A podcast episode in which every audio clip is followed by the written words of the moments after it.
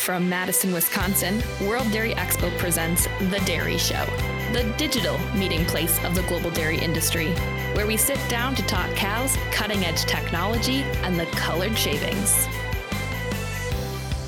Welcome back to The Dairy Show, everyone. I am your host, Katie Schmidt. And this week we have a special guest with us, our 2022 Dairy Producer of the Year, John Ruedinger. Welcome to the podcast, John. Hey, thank you very much. It's uh, my pleasure to be here and, and uh, talk to you folks today. I will tell you the interviews with our recognition award winners are some of my favorite ones to do. So I'm really looking forward to this conversation. And to get us started, you're obviously the dairy producer of the year. So let's start talking about the farm in Van Dyne, Wisconsin. What does the history of your place look like? Yeah, you bet. Uh, we we do have a long history since I am the third generation producer. So uh, maybe I'll just start with uh, some of our heritage, I guess, because uh, that little bit sets the stage for really how our business grows and how we think. So so I'm I'm German and Dutch, and uh, so the German immigrants, obviously, uh, a lot of them were farmers, and Dutch, a lot of times are builders. So those two things really blend with us. And my grandfather bought the farm uh, in the Van Dyne area in the 1930s. My father uh, came to the current site in the 1950s, where we live today. And in the 60s, uh, my father and mother built the dairy basically from the ground up. They bought this old farmstead. The buildings they thought were good, they weren't. So they built a barn in 60, 1960, and a house in 62. So basically, uh, yeah, we built the business uh, back in the 60s and rolled through uh, to the 1970s when I graduated high school in the Farm and Industry Short Course, got married in 77, and uh, we formed a partnership and uh, worked with my parents uh, on the farm with the partnership with mom and dad, Karen and I, until 1996. And so we basically grew from I suppose you could say 15 cows from my grandpa to uh, 80 cows in 96 and then 1500 cows currently uh, that we farm with uh, here. And uh, we're in business now uh, with our daughter and son-in-law uh, in that farm transition. So we're working through that process and really enjoying every minute of it here. And it's just phenomenal when you think about uh, the lapse of time in between when generations start in how businesses grow, isn't it? Yeah, you've seen a lot of growth over the years. So, in your nomination form that was submitted, there was talk of this barn fire that happens in 1996. Can you kind of take us through that moment? What happened? Why did you come back from it? What was that experience like? Yeah, that uh, was quite a quite an experience in 1996. In fact, it was March of 96, uh, a real cold morning with the west wind, and and all of a sudden uh, we had a power outage, and I thought, what's going on? And and pretty soon our whole barn was engulfed. We lost 100 head of cattle, and basically uh, had to start over in our thinking process, right? So uh, my dad was 66 at the time. I was 40 Dad was slowing down. I was in my prime. What do you do? It's like uh, never have really worked off the farm before. It's the only job I ever had. So uh, yeah, kind of checked out some other options, but really uh, there was no viable ones, and so we just decided to uh, stick our neck out and and move forward. So yeah, that was really the start of uh, of things uh, here. And, and in hindsight, I think I think you know it it uh, it probably was good because it it did set us up to al- allow our business to expand and make it maybe more relevant, uh, you could say, for the times and how fast agriculture is changing. You know, as I say, at the time it was it was heartbreaking, but uh, in reality, it was probably a good thing. So, what type of facility did you build back with?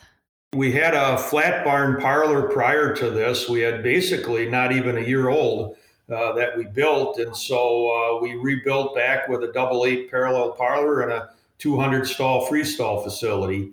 you know, back in 96, uh, that's when, you know, agriculture and dairying was just starting to think about growth spurts. There's been, there were a few around, you know, the two, 300 cow farm sizes. And, and man, that was a big jump from 80 to over 200, you know, and, and uh, thinking, well, how are we ever going to manage something like this? But in reality, all you need to do is break it down into systems and cow numbers into smaller pockets and think about it a little bit different. And uh, it really worked well uh, for us to do that.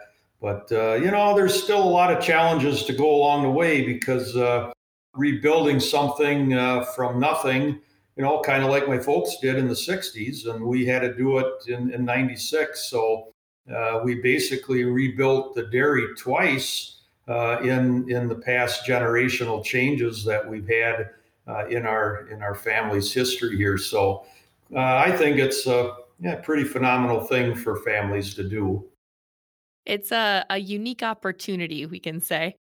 Was there something in that process of, restarting that you think you got right that set you up for success later on as you continued to expand and grow the farm?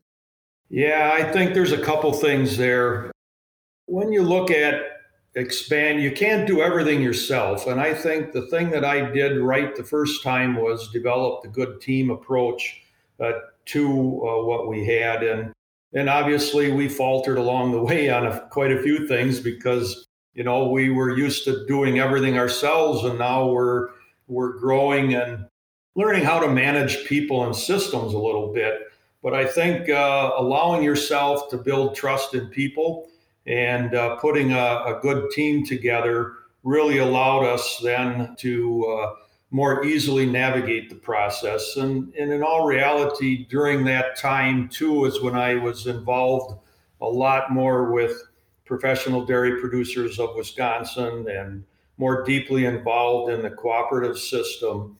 And I think those involvements other than the farm allowed me to see business in a different light and learn and what and to understand how larger businesses operate and then you can pick and choose what you need to from those experiences and bring them back. So a few things uh, there and, and just developing what you needed to do uh, with with the team approach and, and outside involvement for me i think was the thing that helped us.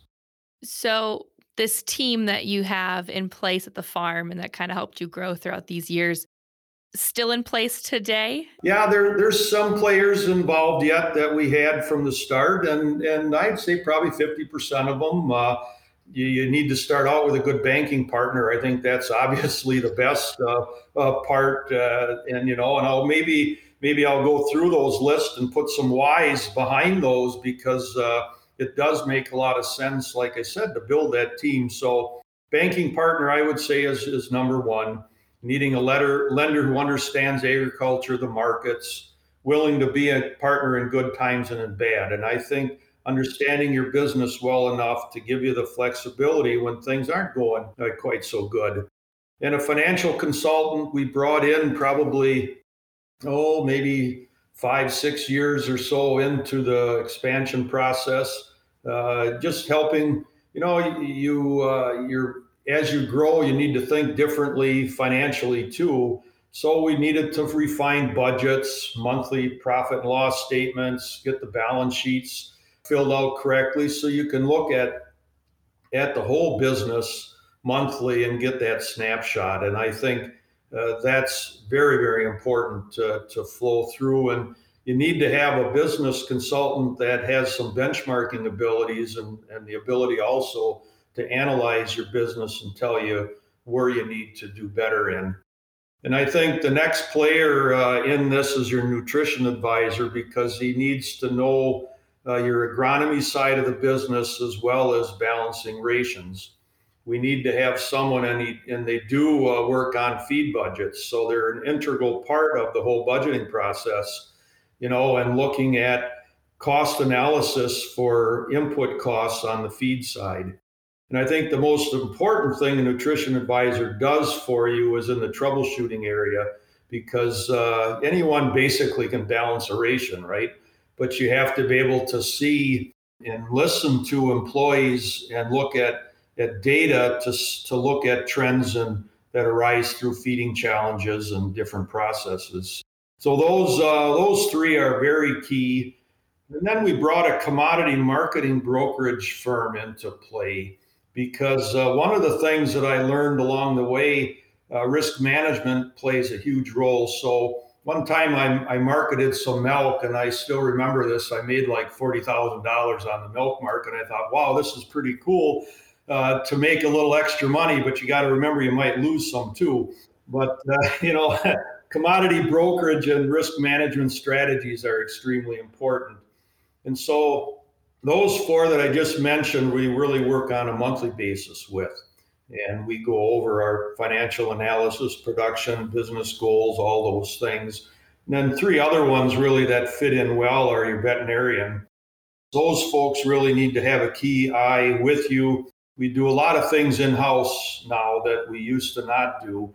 Uh, the veterinarian did a lot of uh, external things for us, but we brought it in house, and we do have an excellent bilingual veterinarian that works with us and our employees. And really helps us on our SOPs and related milk quality and herd health issues. So I think that that part really has solidified things there. My son-in-law Dave brought that uh, a lot of things in house and doing more training with the employees and so on. The next one I would say that really helps is genetics and the reproductive and evaluating your herd and getting that genetic base up to speed and helping you create precision breeding programs and strategies.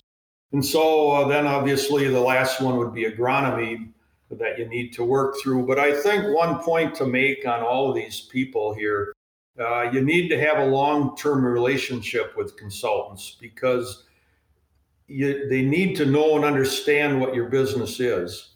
And they, they need to be able to advise. Their advice has to be relevant. It needs to be consistent, reliable, they all need to be open minded with each other and have the whole business, the best interest of the business at heart. They have to go beyond their expertise area.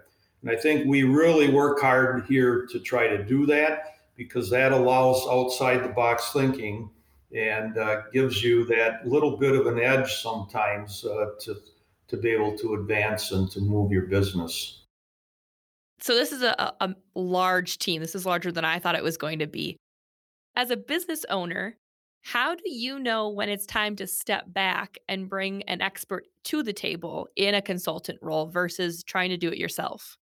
Yeah, well, um, when you when you find out you don't know the answers to the problems you have, right? But uh, yeah, you know, we're not experts in everything, and uh, we we can only hope that we can bring someone in. So you know, early on, as an example. Uh, you know, we we had some uh, uh, some challenges in in setting up uh, standard operating procedures around here. So we looked at hiring someone to help us with that through a business strategy company. So you know, moving from doing all the work yourself and and moving into a, a business structure that that you have to manage people and, and systems differently. I think that was probably the area that I, I uh, had someone come in to help me uh, first because we were struggling with that. And so when you find yourself struggling trying to uh, fix solutions uh, to problems, then you better bring somebody in because uh, it doesn't take long to go backwards uh, in in these businesses nowadays. But yeah, it, it, it is you have to think about it and, know your shortcomings i guess. Maybe that's another point to make because you know uh, you have to know where you're, what you're not good at and uh, be willing to uh, understand what that is and allow yourself uh, to look for the expert. Yeah i was going to ask who the the first person is that you get for this outside team but maybe it's completely individual and it's based on your shortcomings and somebody that can balance out your strengths yeah, exactly. And and you have to uh, uh, you have to have good listening skills as a as a, a farmer, as a businessman, because uh, your your employees and the people around you uh, they they have the ability to tell you things that you maybe you're not you don't realize that they're telling you and you have to ha- have the ability to read through between the lines and understand what they're what they're trying to explain to you or that what is not going right.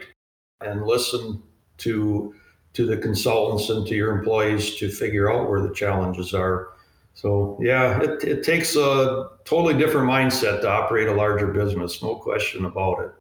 So you've gone through these different growth phases we'll say to get to the size that you're at today.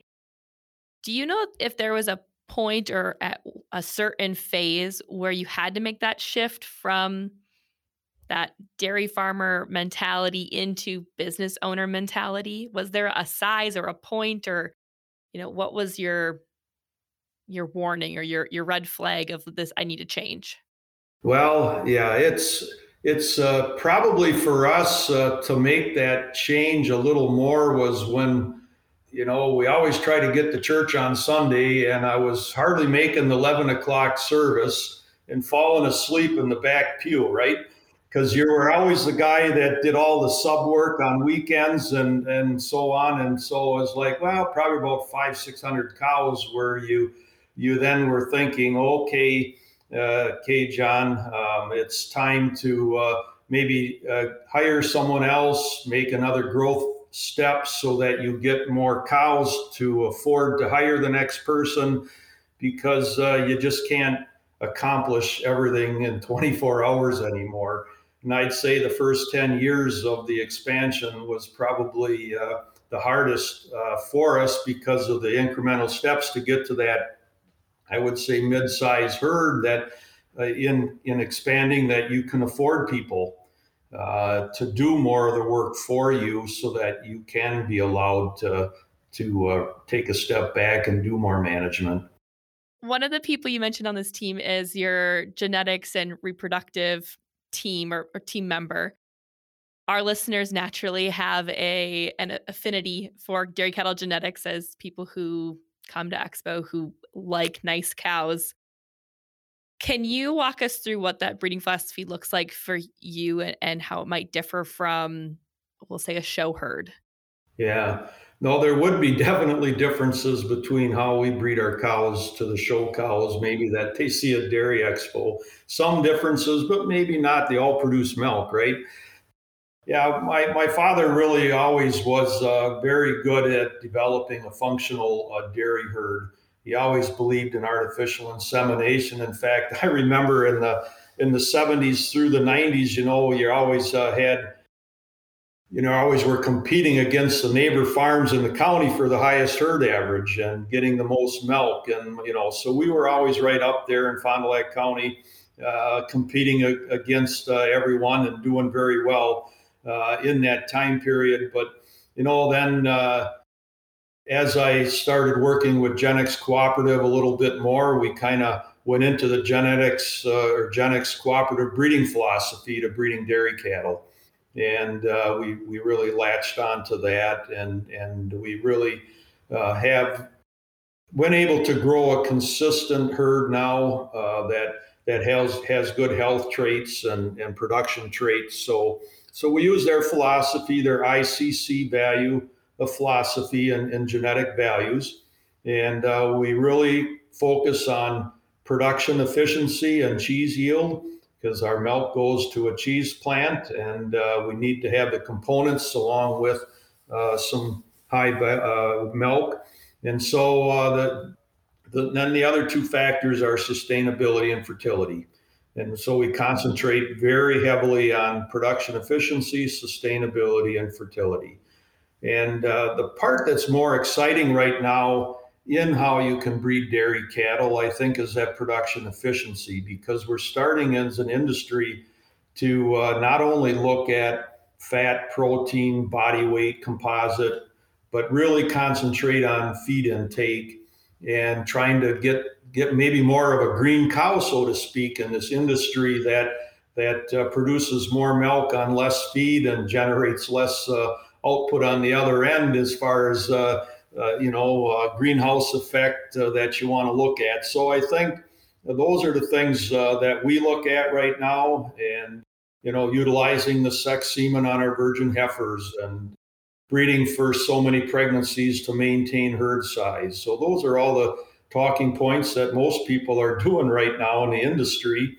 And I think by doing that, it will allow us as an industry to have uh, more functional, high valued animals uh, a little bit faster because we're looking at, uh, you know, taking care of those uh, better cows and keeping that genetics flowing on, on the better animal side. And, and uh, I think that's something that'll really help all dairy producers in, in the world, really, to do that. Uh, and maintain profitability. So, yeah, really working hard with Genex uh, on that. It's been an exciting ride with the with them. Well, Genex uh, is a great partner to mention at this point because that's where a lot of your off-farm leadership has been through is with Genex, CRI, and Urus now. Can you take us through that progression of leadership that you've held with these different organizations over the years, or what your current involvement is as well? Yeah, that, I, I will do that. I because I think that really helped to shape our business uh, because you know I as I mentioned earlier went the farm and industry short course, so just basically two years of formal education after high school, and I. Now, I always have said this that my college education came when I became involved in agriculture beyond the farm. And so my time at Professional Dairy Producers uh, from 2000 and 2001 to 2006, I really came to know the key agriculture stakeholders in Wisconsin. And I was able to learn from private and corporate businesses through these experiences. And it's really helped to expand my thinking and my knowledge of the industry.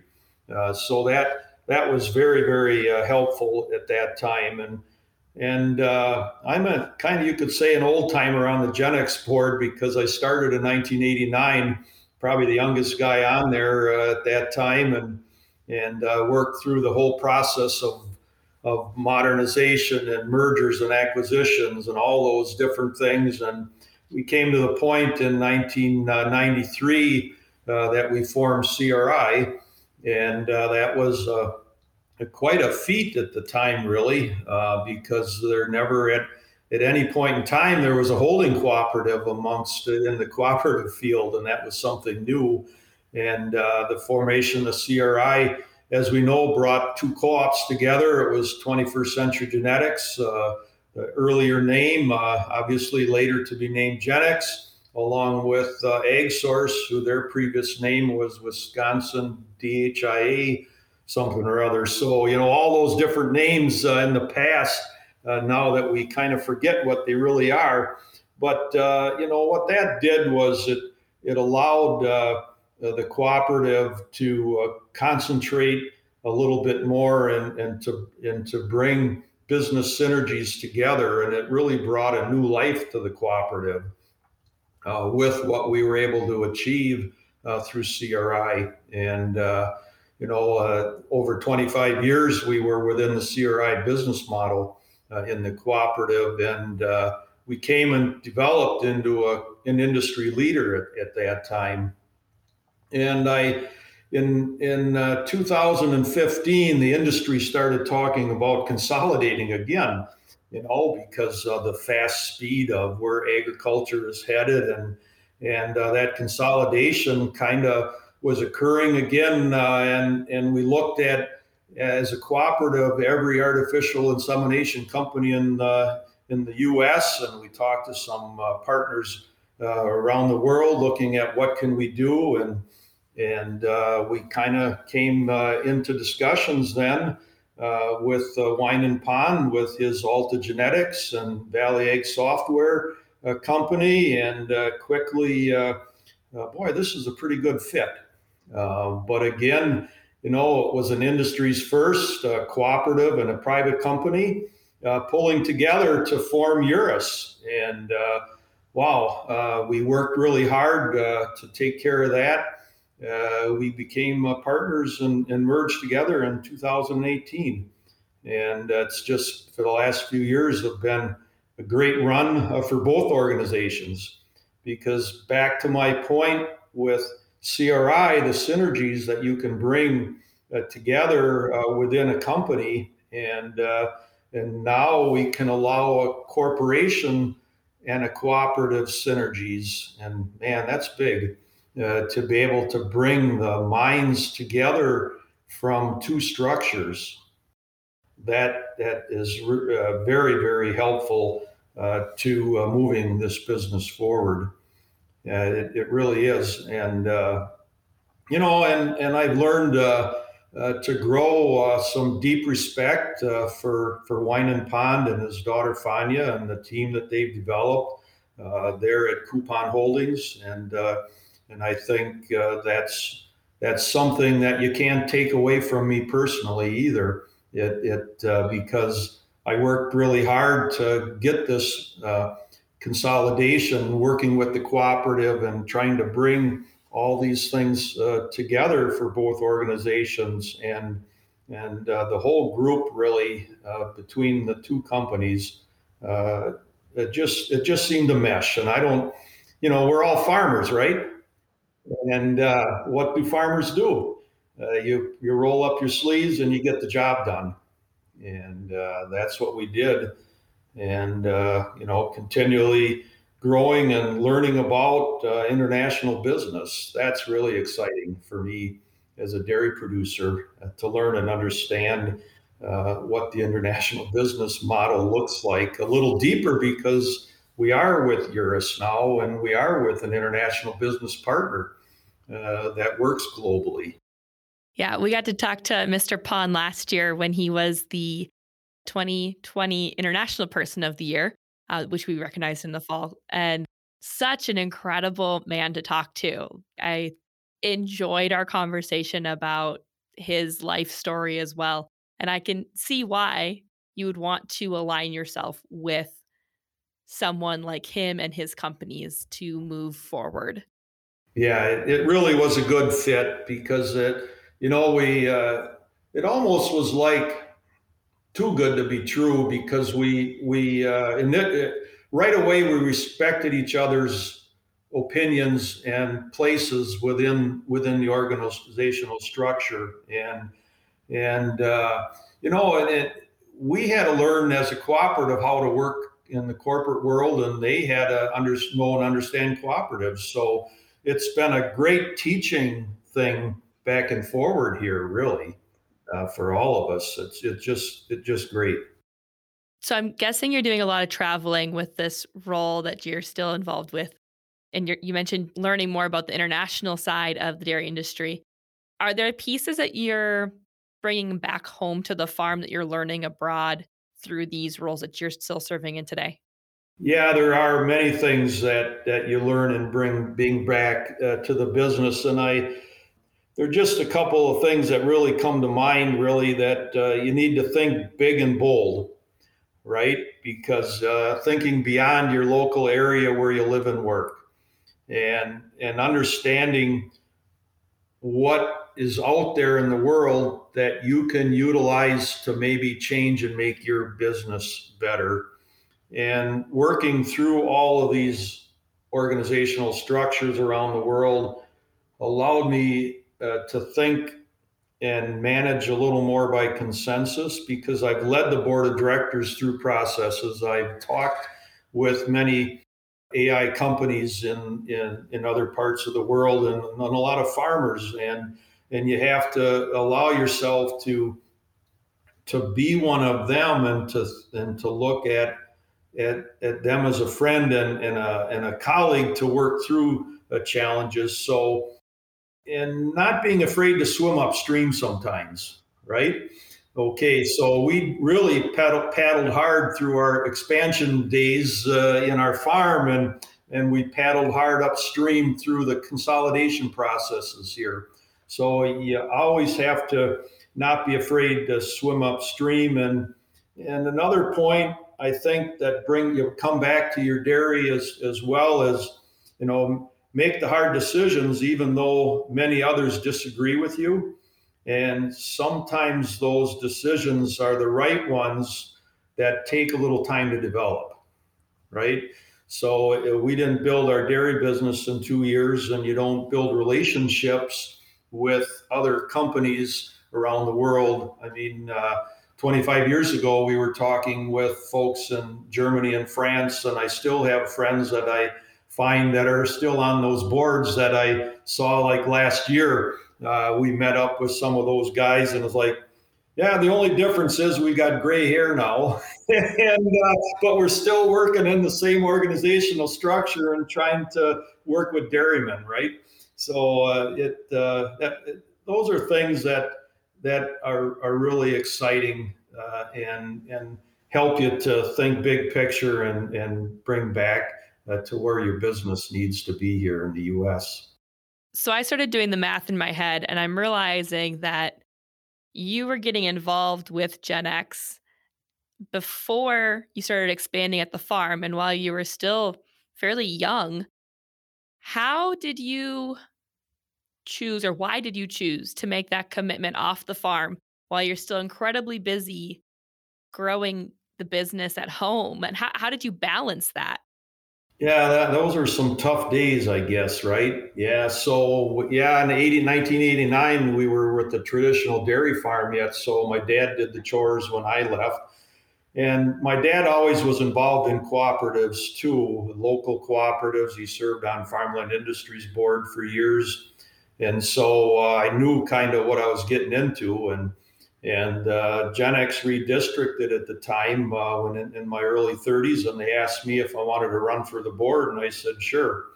Didn't know that I'd be uh, in it for this long, uh, but it, it's an incredible ride. And and uh, you know, you, your one of your questions was how could you balance being involved through a growth phase of your business, and uh, actually, it it allowed me to grow easier because I had mentors uh, throughout the industry. Okay, so probably 2001 to, when I was on PDPW's board. I mean, those there was a lot of folks uh, that I served with that were expanding their dairies at the same time. So we had a lot of common challenges to work through, and uh, you know, so so that was that was really good uh, uh, for us. And and the other side of it, uh, not not having much informal education in developing a business model, looking at how the cooperative executives work through processes and uh, financial and business planning and all those things allowed me to see that aspect of business. And so in essence, yeah, it was a lot of meetings gone from home and a lot of late nights getting ready before and after. But in, in, at the end of the day, it probably was a good thing because it it just allowed you to grow and see things from a different light. In all of the things that you've accomplished so far in your career, John, what do you consider to be your greatest accomplishment? Oh, I think my greatest accomplishment uh, was uh, developing my family uh, and marrying my my wife uh, Karen and having four kids and seeing those uh, uh, kids grow up and, and the grandkids. So I guess that that would probably be first and foremost. But on the farm side, the greatest accomplishments were would be taking taking the farm and the family legacy for that my grandfather developed uh, and could see that uh, developed through my parents and through me. And now we're doing that through our daughter jamie and her husband dave and their two kids zach and ava. And uh, you know we had four children and our youngest decided to farm uh, with us come back to the business and we were really happy five six years ago when that happened. And so so I think family and uh, farm legacy uh, things are, are really uh, what my, you know, that that's kind of a great culmination to a career. Uh, here I'm, uh, you know, turning 66 in June. And uh, ironically, that was the age that my father was in 1996 when we started this expansion process. And where did that time go, right? From that time period till now, and uh, you know, growing and developing a business that still has some room for expansion and and uh, technology changes and and having the the ability to see uh, a few more of those things through pretty exciting for me. So you've gone through succession planning and and transitions both on your way in and I'm guessing kind of as you're transitioning your daughter and son-in-law in. What have you found to be the the key to success in having a successful farm transition? Yeah, that's a that's a loaded question, right?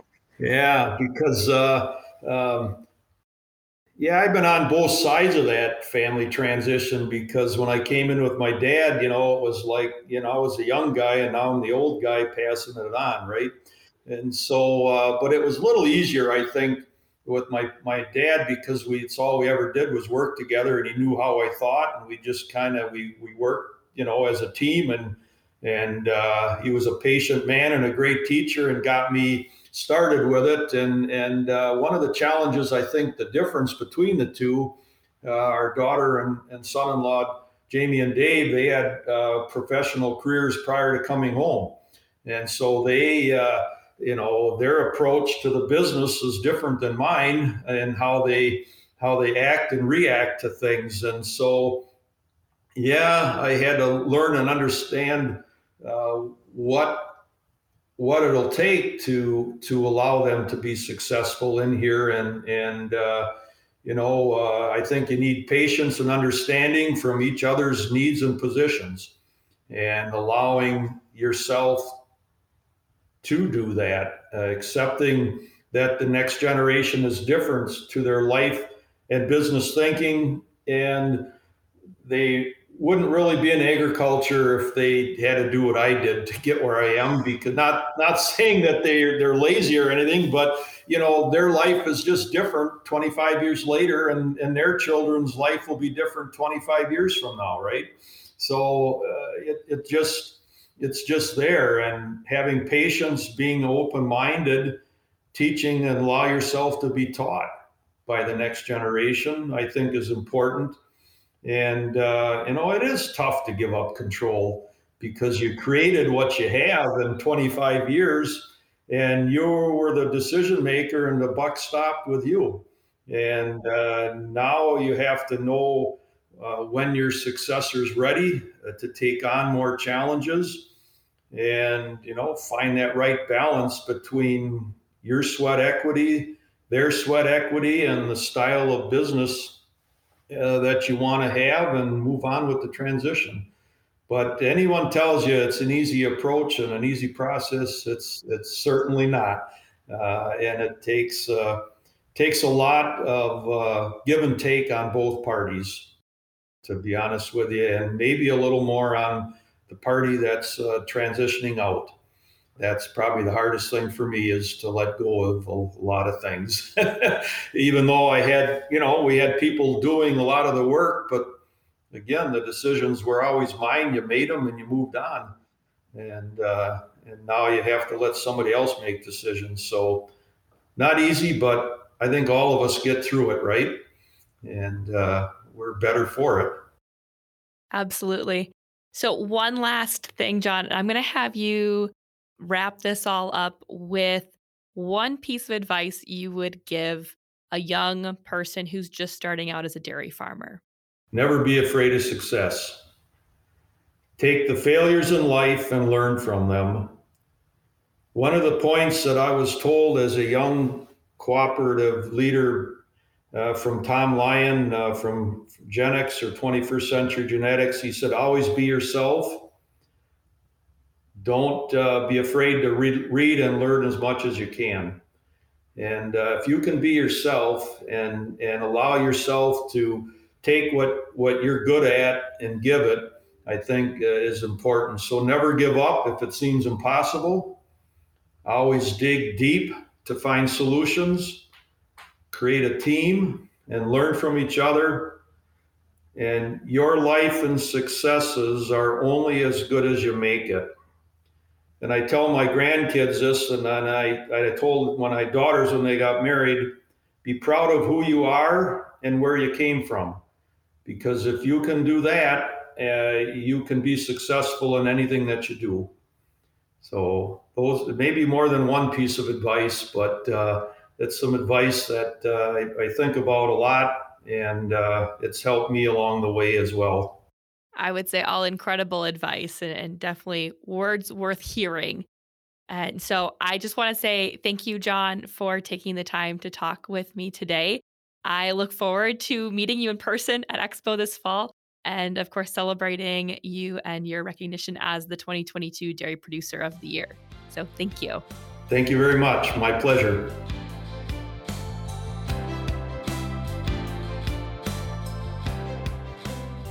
Thank you for joining us for this episode of The Dairy Show. We hope you enjoyed it.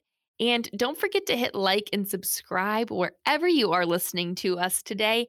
And of course, don't forget to tell your friends about how much you are enjoying The Dairy Show. We would love to have them join us as well. And last but not least, if you have any comments for us, send us an email at WDE at WDEXPO.com. We would love to hear from you.